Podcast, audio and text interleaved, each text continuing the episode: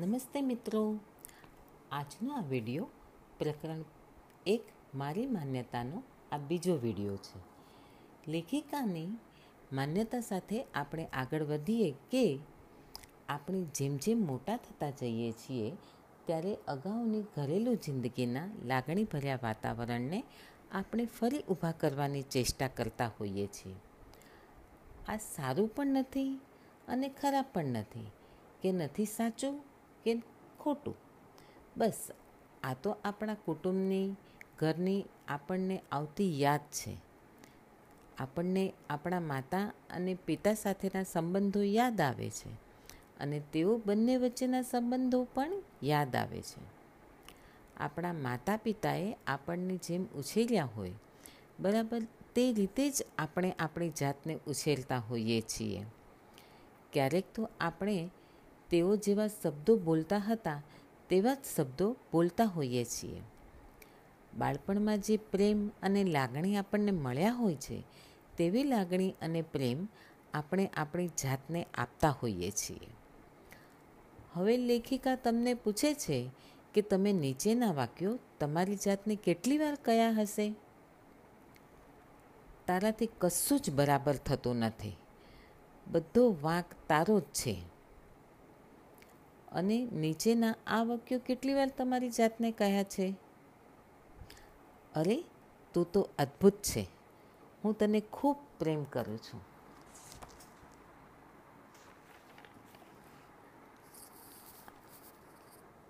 આગળ લેખિકા ખૂબ સાચી વાત કહે છે કે, છતાંય હું આપણા મા બાપનું આ માટે કોઈ વાંક કાઢીશ નહીં. આપણે સૌ જેમના પર વીતી છે, તેમના સંતાનો છીએ. અને જે વાતો તેઓ જાણતા જ ન હતા, તે વાતો આપણને કેવી રીતે શીખવી શકે? જો તમારી માતા કે પિતા તેઓની પોતાની જાતને ચાહવાનું જાણતા ન હોય, તો તમને તમારી જાતને ચાહવાનું ક્યાંથી શીખવી શકે? તેઓ જ્યારે બાળકો હતા, ત્યારે તેઓને જે શીખવવામાં આવ્યું હતું તે જ તમને સારી રીતે શીખવી શકે. તમારા માતા પિતાને તમારી વધુ સારી રીતે સમજવા હોય, તો તેઓ પાસેથી તેમના બાળપણની વાતો કઢાવતા શીખી જજો. જો એ વાતો તમે ધ્યાનથી, હમદર્દીથી સાંભળશો, તો તમને ખબર પડશે કે તેમના ડર અને જક્કી વલણ ક્યાંથી શરૂ થયા હતા. આગળ લેખિકા કહે છે કે, હું માનું છું કે આપણે આપણા મા બાપ પસંદ કરતા હોઈએ છીએ. સ્થળ અને સમયના એક ચોક્કસ તબક્કે આપણા આ ગ્રહ ઉપર આવવાનું આપણે નક્કી કરતા હોઈએ છીએ. આપણે અહીં આવવાનું એટલે પસંદ કરીએ છીએ કે, જેથી આપણા આધ્યાત્મિક અને વિકાસલક્ષી માર્ગ ઉપર કેવી રીતે આગળ વધવું, તેનો એક ચોક્કસ પાઠ આપણે શીખી શકીએ. આપણી જાતીયતા, આપણો રંગ, આપણો દેશ આપણે પસંદ કરીએ છીએ અને પછી આપણે એવા મા બાપને ગોતી કાઢીએ છીએ જે આપણા જીવન માર્ગને આપણી ઈચ્છા મુજબ આગળ ધપાવી શકે તેમ હોય છે. પછી જ્યારે આપણે મોટા થઈએ છીએ, ત્યારે ત્યારે સામાન્ય રીતે આપણે આપણા મા બાપ તરફ આંગળી ચીંધીને બોલતા હોઈએ છીએ કે, તમે જ મારે આવી સ્થિતિ કરી. પણ ખરેખર તો આપણે જ તેઓને પસંદ કર્યા હતા. કારણ કે આપણા જીવન ધ્યેય માટે તેઓ જ યોગ્ય લાગ્યા હતા. આપણે જ્યારે નાના બાળક હોઈએ છીએ ત્યારે આપણી માન્યતાઓનું ઘડતર થાય છે. તેને આપણે શીખતા હોઈએ છીએ. અને પછી જેમ જેમ મોટા થતા જઈએ, તેમ તેમ આપણે એવા અનુભવો પેદા કરતા હોઈએ છીએ, જે આપણી માન્યતાઓમાં બંધ બેસતા હોય. પણ સહેજ પાછું વળીને જોશો તો ખબર પડશે કે એકના એક અનુભવમાંથી તમે કેટલી વાર પસાર થયા હતા? ખેર, લેખિકા માને છે કે તમે એ અનુભવો એટલે પેદા કર્યા હતા, કારણ કે તેમાં તમે તમારા દર્શન કરતા હતા. અને તમારી જાત વિશે માનતા હતા.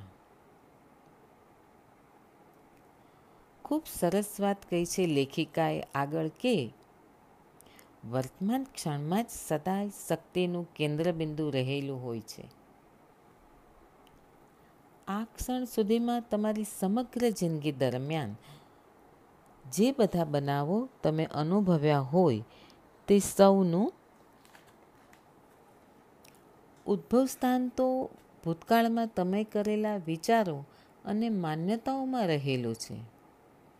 તે બધાનું સર્જન તો તમે કરેલા વિચારો અને વાપરેલા શબ્દો દ્વારા થાય છે. પછી તે વિચારો અને શબ્દો. તમે ગઈકાલે, ગયા અઠવાડિયે, ગયા મહિને, ગયા વર્ષે, દસ, વીસ, ત્રીસ, ચાલીસ કે તેથી વધુ વર્ષો પહેલાં કેમ ન કયા હોય? ખેર એ તો થયો તમારો ભૂતકાળ. એ તો વીતી ગયો છે. પૂરો થઈ ગયો છે. અગત્યતા તો આ ક્ષણની છે કે જ્યારે તમે શું વિચાર કરો છો, શું માનો છો, શું બોલો છો. કારણ કે આ વિચારો અને શબ્દો જ તમારા ભાવિનું ઘડતર કરશે. તમારી શક્તિનું કેન્દ્રબિંદુ તો વર્તમાનની આ ક્ષણમાં રહેલું છે. અને તે જ તમારા આવતીકાલ, આવતા અઠવાડિયાના, આવતા મહિનાના, આવતા વર્ષના અનુભવોને ઘડે છે. આ ક્ષણે તમે શું વિચારી રહ્યા છો? તેની નોંધ કરી છે ખરી? તે નકારાત્મક છે કે સકારાત્મક? શું આ વિચારો તમારા ભાવિને ઘડે તેવું તમે ઈચ્છી રહ્યા છો? આ વાતનું ધ્યાન રાખજો અને જાગૃત રહેજો. આગળ લેખિકા સરસ વાત કરે છે કે, આપણો પનારો તો ફક્ત વિચાર સાથે પડેલો છે અને વિચારને બદલી શકાય છે. આપણા અનુભવો એ આપણા અંદરના વિચારોની અભિવ્યક્તિ છે. સ્વધિક્કારની લાગણીની વાત કરો, તો તમને સમજાશે કે એ તમારા વિશે તમે કરેલો વિચાર માત્ર છે. તમને વિચાર આવ્યો જેમાં કહેવામાં આવ્યું કે હું ખરાબ વ્યક્તિ છું. આ વિચાર એક લાગણીને જન્મ આપે છે અને તમે તે લાગણીથી દોરવાઈ જાઓ છો. જો કે એ પણ સાચું છે કે જો તમને વિચાર જ ન આવે, તો તમને લાગણી પણ નહીં થાય. અને વિચારો બદલી શકાય છે. જેવો વિચાર બદલ્યો કે લાગણીએ ચાલ્યા જવું પડે. આ વાત એટલા માટે કહી કે તમે જાણી શકો કે આપણી ઘણી બધી માન્યતાઓ આપણે ક્યાંથી મેળવીએ છીએ. પણ આ માહિતીનો ઉપયોગ દુઃખમાં ડૂબી રહેલા રહેવા માટે બહાનું બનાવવા ન કરવો જોઈએ. ભૂતકાળ પાસે આપણા ઉપર રાજ કરવાની કોઈ તાકાત નથી. ભલે ને પછી ઘણા લાંબા સમય સુધી નકારાત્મક વલણો અપનાવ્યા હોય. શક્તિનું તાકાતનું કેન્દ્રબિંદુ વર્તમાન ક્ષણમાં રહેલું હોય છે. આ વાતની ખબર પડવી એ પણ મજાની વાત છે. કારણ કે આ ક્ષણથી જ આપણે મુક્તિનો અનુભવ કરવા માંડીએ છીએ. આગળ લેખિકા એક સરસ વાત કહે છે કે, માનો કે ન માનો, આપણે આપણા વિચારો પસંદ કરતા હોઈએ છીએ. ટેવવશ ઘણીવાર આપણે એકનો એક વિચાર કર્યા કરતા હોઈએ છીએ. અને એટલે આપણને લાગતું નથી કે આપણે અમુક વિચાર પસંદ કર્યા. પરંતુ આપણે આપણી પોતાની પસંદગી તો કરી લીધી જ હોય છે. કેટલાક વિચારો કરવાની આપણે જ આપણી જાતને ના કહી દેતા હોઈએ છીએ. શાંતિથી વિચારશો, તો જાણ થશે કે તમારા વિશેના સકારાત્મક વિચારો કરવાની તમોએ જ તમારી જાતને ઘણીવાર ના કહી દીધી હતી. ખેર, આવી જ વાત નકારાત્મક વિચાર અંગે પણ થઈ શકે છે. લેખિકાને તો લાગે છે જ કે આ ગ્રહ પરની દરેક વ્યક્તિ જેને તે જાણે છે અને જેની સાથે તેમનો પનારો પડ્યો છે, તે એક યા બીજી રીતે સ્વધિકાર અને અપરાધ ભાવથી પીડાતી હોય છે. જેટલી વધુ માત્રામાં સ્વધિકાર અને અપરાધ ભાવની લાગણી, તેટલી ઓછી જિંદગી માણવા આપણને મળે છે. જેટલી ઓછી માત્રામાં આ બંને લાગણી હોય, તો આપણે દરેક સ્તરે સારું જીવન જીવી શકીએ છીએ. મિત્રો, આ સાથે પ્રકરણ એક, મારી માન્યતાનો બીજો વીડિયો અહીં પૂરો થાય છે.